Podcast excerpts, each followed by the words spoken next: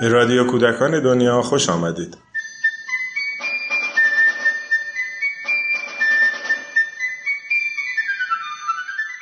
آوردگاه ادب پارسی اول که خب تصمیم گرفته بودیم اصلا همون ادبیات کهن رو بخونیم. به خصوص اینکه بچه ها ببینن پدر مادرها می‌تونن بر سر یک چیزی دور هم جمع بشن. اسمش چرا شد آوردگاه؟ من یادم تو گروه یه صحبتی بود؟ هر کسی یه نظری می‌داد؟ می‌خوام از اولش شروع کنم. روایت من یه ذره متفاوته. آورقا تا مرز تعطیلی رفت به خاطر این مسئله. و هنوز این تعامله وجود داره و هیچ کسی نرفته تو قهر یا بگه که از جمع فاصله بگیره و این جریان ادامه داره. اصلا خودمون جدوله الگویی برای همه جهانیان.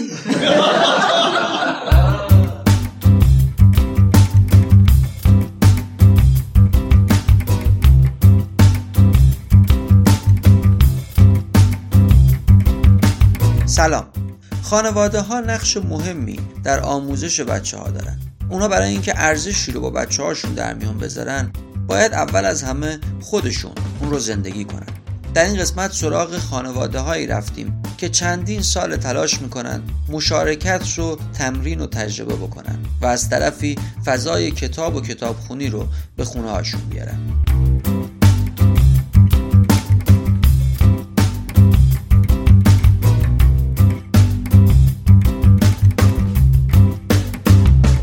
فکر می‌کنم که اولین بار ما این دغدغه رو داشتیم که یه مطالعه گروهی بکنیم با هم دیگه. همونطور که کسرا جون گفت هدف اولیه یک کار دست جمعی بود و در کنار اون هدفمون این بود که شاید کتابخونی والدین باعث یک انگیزه بشه برای بچه ها که اونا هم به کتاب خوندن علاقه مند بشن. به خصوص وقتی ببینن که والدین دور هم جمع میشن یک موضوع مشترکی رو انتخاب می‌کنن. حالا چه به صورت خواندن از روی متن چه صحبت کردن درباره اون. همون سال فکر می‌کنم 6 سال پیش بود. فکر کنم کلاس سوم بودم بچه ها طبعا بچه ها تو محیط خونه از پدر مادر هم وقتی می‌بینن در حال مطالعه هستن اثر می‌گیرن. ولی کار جمعی اثرش بیشتره. به خصوص اینکه بچه ها ببینن پدر مادرها می‌تونن بر سر یک چیزی دور هم جمع بشن و به صورت مشارکتی مطالعه کردن به صورت فردی هم خوبه ولی حتی برای بچه ها هم شاید انگیزه ای باشه که بتونن جمعی دور هم جمع بشن بخونن گفتگو کنن در موردش. یه ماجراهایی بود که حالا ما می‌خواستیم یه کارهایی بکنیم مشارکت داشته باشیم در جریان ماجرا باشیم. من از این زاویه یادمه که قصه شکل می‌گیره. ولی خب تو مدر... تو مجموعه خیلی فضایی رو حداقل من خود من برای اون تعامله پیدا نمی‌کردم. به این نتیجه رسیدیم که خودمون یک جریان و یک حرکتی رو ایجاد بکنیم در کنار بچه ها و خود به خود بتونه یه تبادلی ایجاد بشه. یعنی یه حرکتی رو خودمون ایجاد بکنیم. چیزی که من خاطرم هست این بود که پیشنهاد کتاب خوندن دست جمعی با هم کتاب خوندن مطرح شد و بعد بر سر چی خوندن با هم فکر کردیم که یه چیزی رو بخونیم که تنهایی نمی‌خونیم مثلا یا مطلبش سخته یا اصلا یه چیزی مثل ادبیات کهن که معمولا آدم خودش تنهایی سرش نمیره. اینجوری بود که با ادبیات کهن شروع کردیم. روایت من یه ذره متفاوته.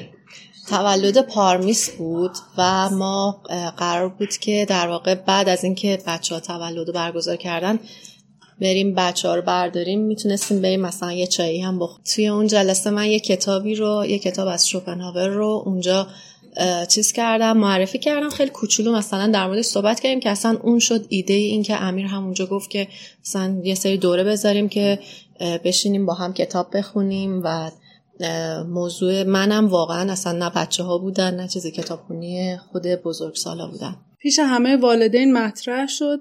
یه عده خیلی کمی اون موقع از ادبیات کهن استقبال کردن. یعنی با تعداد کم شروع کردیم. خب آرمان توضیح داد که اول از فضای کتابخونه توی مجموعه شروع کردیم. شنبه هشت صبح هفت پیکر زیر بغل.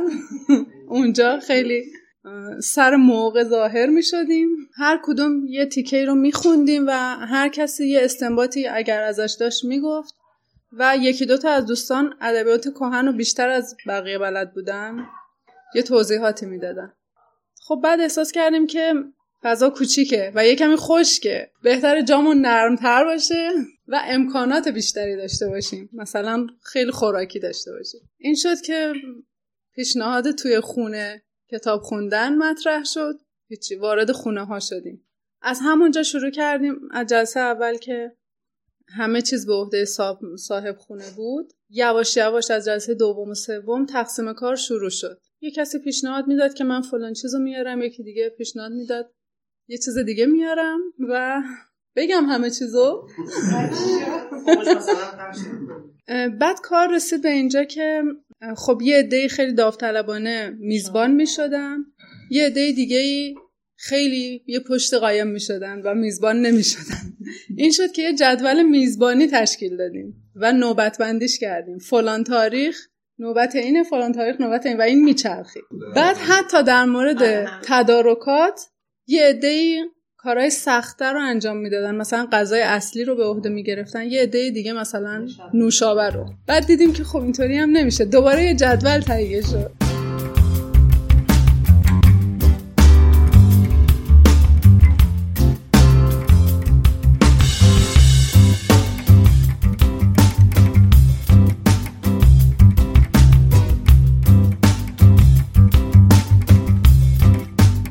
اسمش چرا شد آوردگاه؟ من یادم تو گروه یه صحبتی بود. هر کسی یه نظری می‌داد. بعد من یه بیت شعر گفتم یه حالت رزمی داشت. بعد خب ما هم در واقع یکی از اهدافمون بود که ادبیات بخونیم. بعد امیر آزادمنش گفت آوردگاه ادب فارسی. چرا؟ چون این صحنه رزم رو یه صحنه رزمیه که به جای جنگ تمتن توش ادبیات ابزاره. اونم به حالت به اصطلاح چیز گفتش که آوردگاه ادب پارسی موند روش. اول که خب تصمیم گرفته بودیم مثلا همون ادبیات کهن رو بخونیم. یعنی اون دیگه انتخابش همجوری پشت سر هم میومد بعد خوندیم و خوندیم تا اینکه رسیدیم به کتاب سعدی. بعد اونجا به صورت خیلی واضح و روشن بابک دیگه زیرا به هر سعدی و زد. یعنی گفت اصلا شما چجوری تحمل می‌کنین؟ این داره این چیزا خلاصه اونجا دیگه کات شد و دیگه ادبیات کهن داستان نسخش پیچیدش. بعد بعد از اون دیگه اینجوری بود که هر کس یه کتابی پیشنهاد می‌داد. مثلا یه دفعه 5 تا 6 تا کتاب پیشنهاد می‌شد. شروع می‌کنیم با هم دیگه حرف می‌زنیم. حالا شوخی و جدی. چند تاش رأی می آورد بعد بین اون چند تا مثلا هی بعد خب اون کسایی که همیشه حضور داشتن در صحنه مجبور می‌شدن که به صورت کاملا دموکراتیک رأی به ما بالاخره یه کار بکنم بهمون الهام بشه که کدوم کتاب بهتر بخون ولی خب تنوع کتابایی که خوندیم نشون میده که واقعا حواسمون به همه سلیقه ها بوده. یعنی واقعا از همه جور کتابی خوندیم تا حالا. در مورد مرگ خوندیم در مورد اخلاق خوندیم در مورد فلسفه خوندیم تاریخ خوندیم رمان خوندیم. روانشناسی. با وجود اینکه خیلی ها مخالف بودن ولی خیلی هم پاش واسدادن و کتابشو خوندیم. و واقعا طولانی تا این دورم شد پرچالش شده. خودم انگیزه مثلا مخصوصا ادبیات فارسی که مثلا شروع شده ادبیات کهن اینا رو اصلا نه علاقه ای دارم نه انگیزه شو داشتم. ولی خب این برام خیلی مهم بود به اضافه که تو بخش در واقع روانشناسی یعنی یکی از ایدایی که بود که ما بریم سراغ کتابایی که دغدغه تار روزگار فعلی مونه مناسب این شرایطمونه که به مقدار تجربه کسب مثلا یکیش مال جیمز آل... جیمز آلیس. یافتن من خیلی به شخص من کمک کرد و خب, خب خودم علاقمندم پیگیری می‌کنم.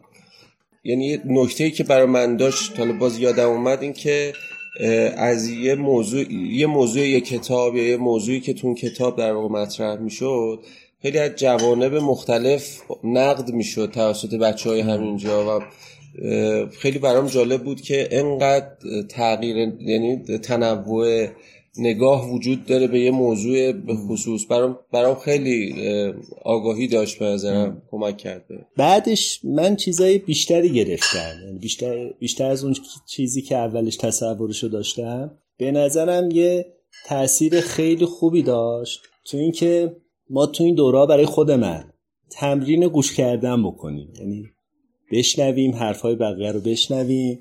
حتی نظراتی که ممکنه مخالف نظرات خودمون باشه. این برای من خیلی خوب بود. اوایل اگه یادتون باشه ما هر هفته تشکیل می‌شد.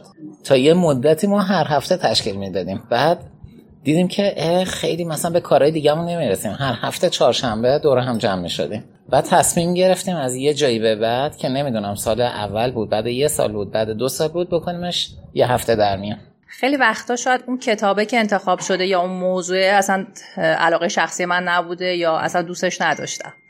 ولی چون این جمع دیگه شکل گرفته بود و دوست داشتم تو این جمعه باشم و کلا این حرکت کتابخونی جمعی رو دوست داشتم و به نظرم مثلا توی کتابخونه جمعی خیلی آدم از اینکه خودش تکی کتاب بخونه ممکنه که رشد بکنه در واقع اون جاهایی هم که دوست نداشتم خب با جمع همراه شدم. کتاب شعر که بود چرا رو میخوندیم دیگه از رو میخوندیم. ولی کتاب های دیگر رو همیشه یه بحثی داشتیم که کتاب از رو بخونیم اینجا یا هر کسی بخونه و اینجا در موردش بحث بکنیم.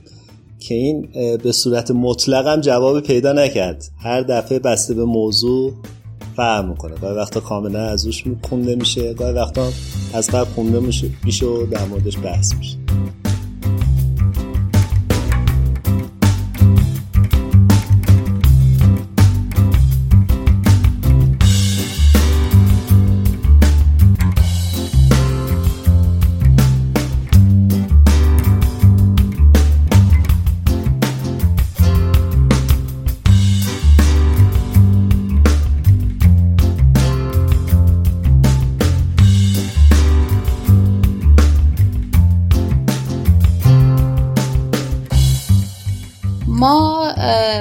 تو این گروه نبودیم چون خب اون زمان مثلا شنبه صبح ما امکانش رو نداشتیم. بعدم که خب تو خونه ها رفت حالا خیلی در جریان نبودیم. ولی من خبردار شدم که مثلا ها خواستن که حالا یه سوالیه که چون گفتن مشارکتیه و ارتباط خانواده هاست ها خواستن تو این گروه وارد شن و اعلام شده که خب تو خونه ها جا نیست ظرفیت بیشتر از این نیست.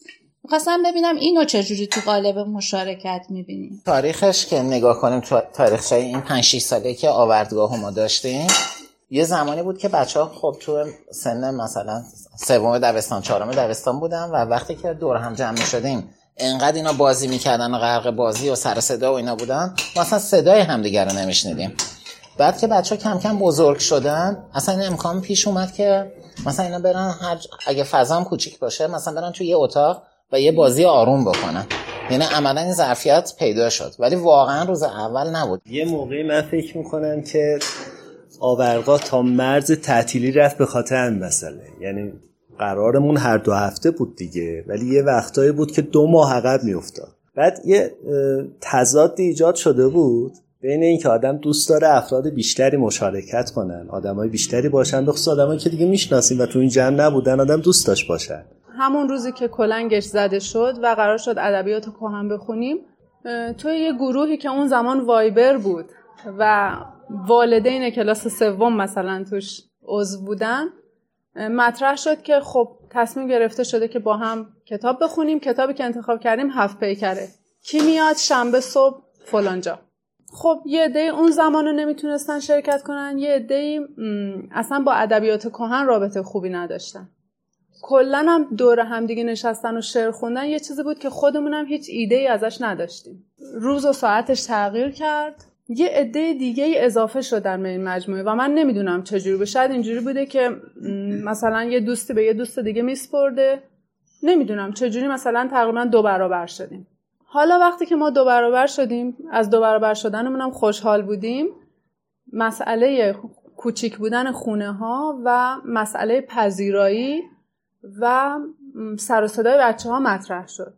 یعنی اصلا یه زمانی من یادم مهرک پیشنهاد داد یه دست قاشق و چنگال بخریم فقط مخصوص این جلسات.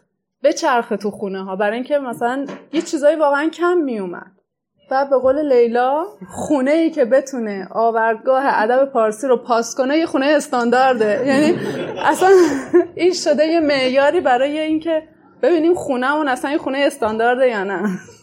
و واقعا خونه شخ می‌خورد بعد از این جلسات. توی گروه آدم معترضی بودم همیشه و این ماجرای انتخابی بودن اعضا نکته بوده که من چندین بار بهش اعتراض کردم یا عنوان کردم و همیشه هم مذمت شدم. بهم گفته که گفته شده که چرا این رو چیز کردی؟ ولی همونطور که الان همه دوستانم گفتن من باز هم چیزی که شنیدم این بود که ما انتخاب کردیم که یه عده‌ای باشن و یه عده‌ای نباشن. خب این موضوع مثلا خونه های کوچیک بچه ها که کوچیک بودن شلوغ بود و اینها بود ولی خب به نظر من می‌شد با یه در واقع گشاده دستی و گشاده رویی در کنار هم اون موضوع رو حل کنیم. یکی از چالش های جدی من به نظرمون اوایل ماجرا این بود که یه تعادلی بین قسمت مهمونی و خوندن ما بتونیم داشته باشیم. یعنی اوایل شاید یه دفعه 95 درصد می‌شد مهمونی و 5 درصد این ماجرا. خب ما البته فکر می‌کنم همه به این ماجرا زمان دادیم.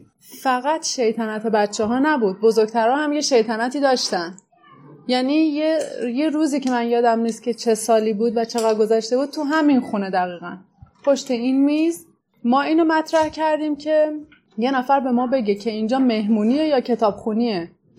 چون که آدم از یه روز طولانی بعد از کارهای مختلف به جای اینکه بره پاشه دراز کنه تو خونه ترافیک چهارشنبه شب و به جون می‌خره. بالاخره یه تدارکاتی هم باید تهیه کنه. بیاد اینجا و بعد می‌بینه که خب یه عده فقط دارن شیطنت می‌کنن. دست خالی میری خسته تر از اونی که بودی. و اینجا گفتیم که به ما بگین این مهمونیه یا کتابخونیه.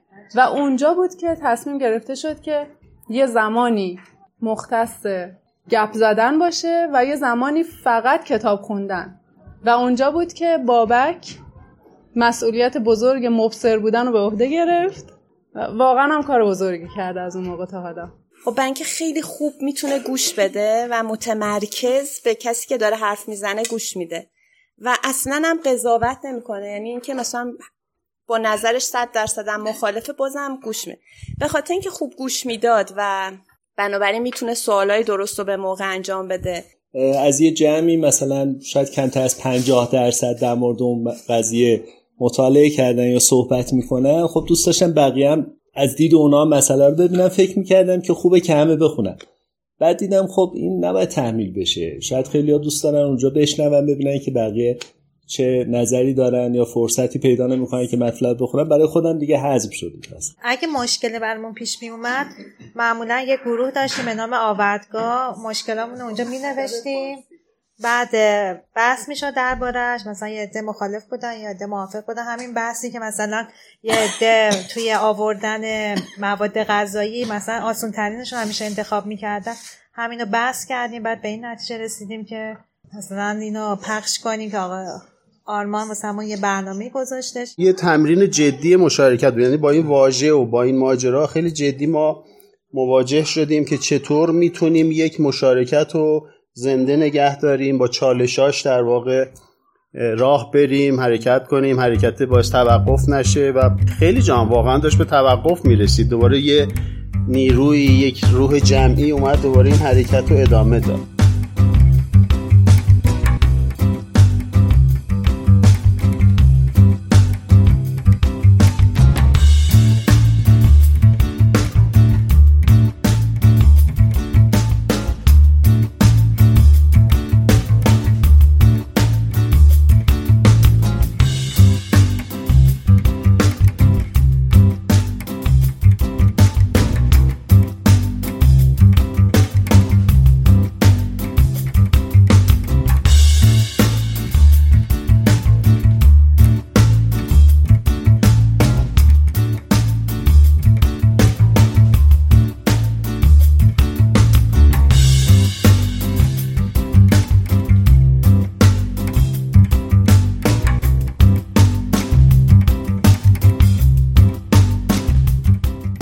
خیلی مسائلشون که تو مدرسه پیش می اومد اینجا حل می‌کردن یعنی این با هم بودنی یه صمیمیتی بینشون ایجاد کرد که به نظر من خیلی ارزشمند بود. و الان که نوجوان هستن خیلی در واقع تایمای خوبی رو با هم میگذرونن. در مورد خودمون من برای خود من شخصا خب من این دور همیه رو خیلی دوست داشتم معاشرتی که با افراد می‌کردم و کتابایی که می‌خونی با توجه به تنوع زیادی که تو موضوع انتخاب شد خیلی برای من هیجان انگیز بود. آدم هرچی سنش میره بالاتر دوست پیدا کردن سختتر میشه.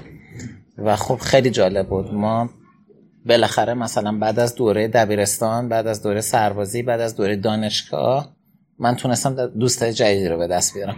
این برای من یه گشایش بود. از نظر من بزرگترین دستاورد این ماجراست. این همون تمرین مشارکته که این چالش ها رو همچنان داره با خودش جلو می‌بره با این چالش ها مواجه میشه و سعی می‌کنه راه حل براش پیدا بکنه. همین قشنگی قصه همین دیدگاه مختلفی و اینکه بالاخره ما باید با همدیگه مثلا الان مهرک می‌گفت هنوز رو موضوع خودش هست و بازم خیلی خوبه که هست. ولی خب نظرات مختلف هم هست و هنوز این تعامله وجود داره و هیچ کسی نرفته تو قهر یا بگه که از جمع فاصله بگیره و این جریان ادامه ده. چند ماه پیش که من مراسمی گرفتم برای ختم پدرم چون تو شهر اسلام بودم یه عده از همین جمع با یه همون جمع دیگه اومدن و بعد جالب بود از حالا مخصوصا اون طرف یا این طرف گاهی وقتی از من پرسیدن که این کسی که اومدن تو خونه حالا اونا کیا بودن اینا کیا بودن یکم متفاوت بود و این تفاوت آره این تفاوت برای من خیلی جالب بود. احساس کردم که از قالب خودم در اومدم و حالا اینو دارم تمرین می‌کنم. حالا مشارکت یا هر نوع دیگه ای رو با بچه ها داریم با جمع تمرین می‌کنیم. یه وقتی برای مثلا دور از جون همه یه ختمی که پیش میاد یه استندی بچه ها سفارش میدن دوستمون که بعد بنویسه هر دفعه با من چالش داره. میگم که بزن خانواده مثلا هشتم یا میگه آخه خانواده یعنی چی؟ خانواده های هشتمی میگم بابا جون ما یه خانواده ایم. تو چی کار داری؟ بزن خانواده. یعنی هر دفعه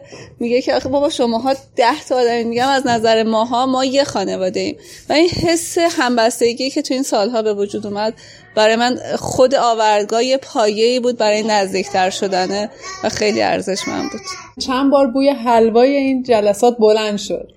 ولی واقعا هر وقت که اومد تعطیل بشه یکی از دوستان یه گوشه از کار رو گرفت و کار رو راه انداخت. به هر حال اینقدر این جمع برای هممون ارزشمند بوده که یه جاهایی خیلی ها براش فداکاری کردن یه قدمی جلو گذاشتن و تونسته چرخش تا الان به چرخه.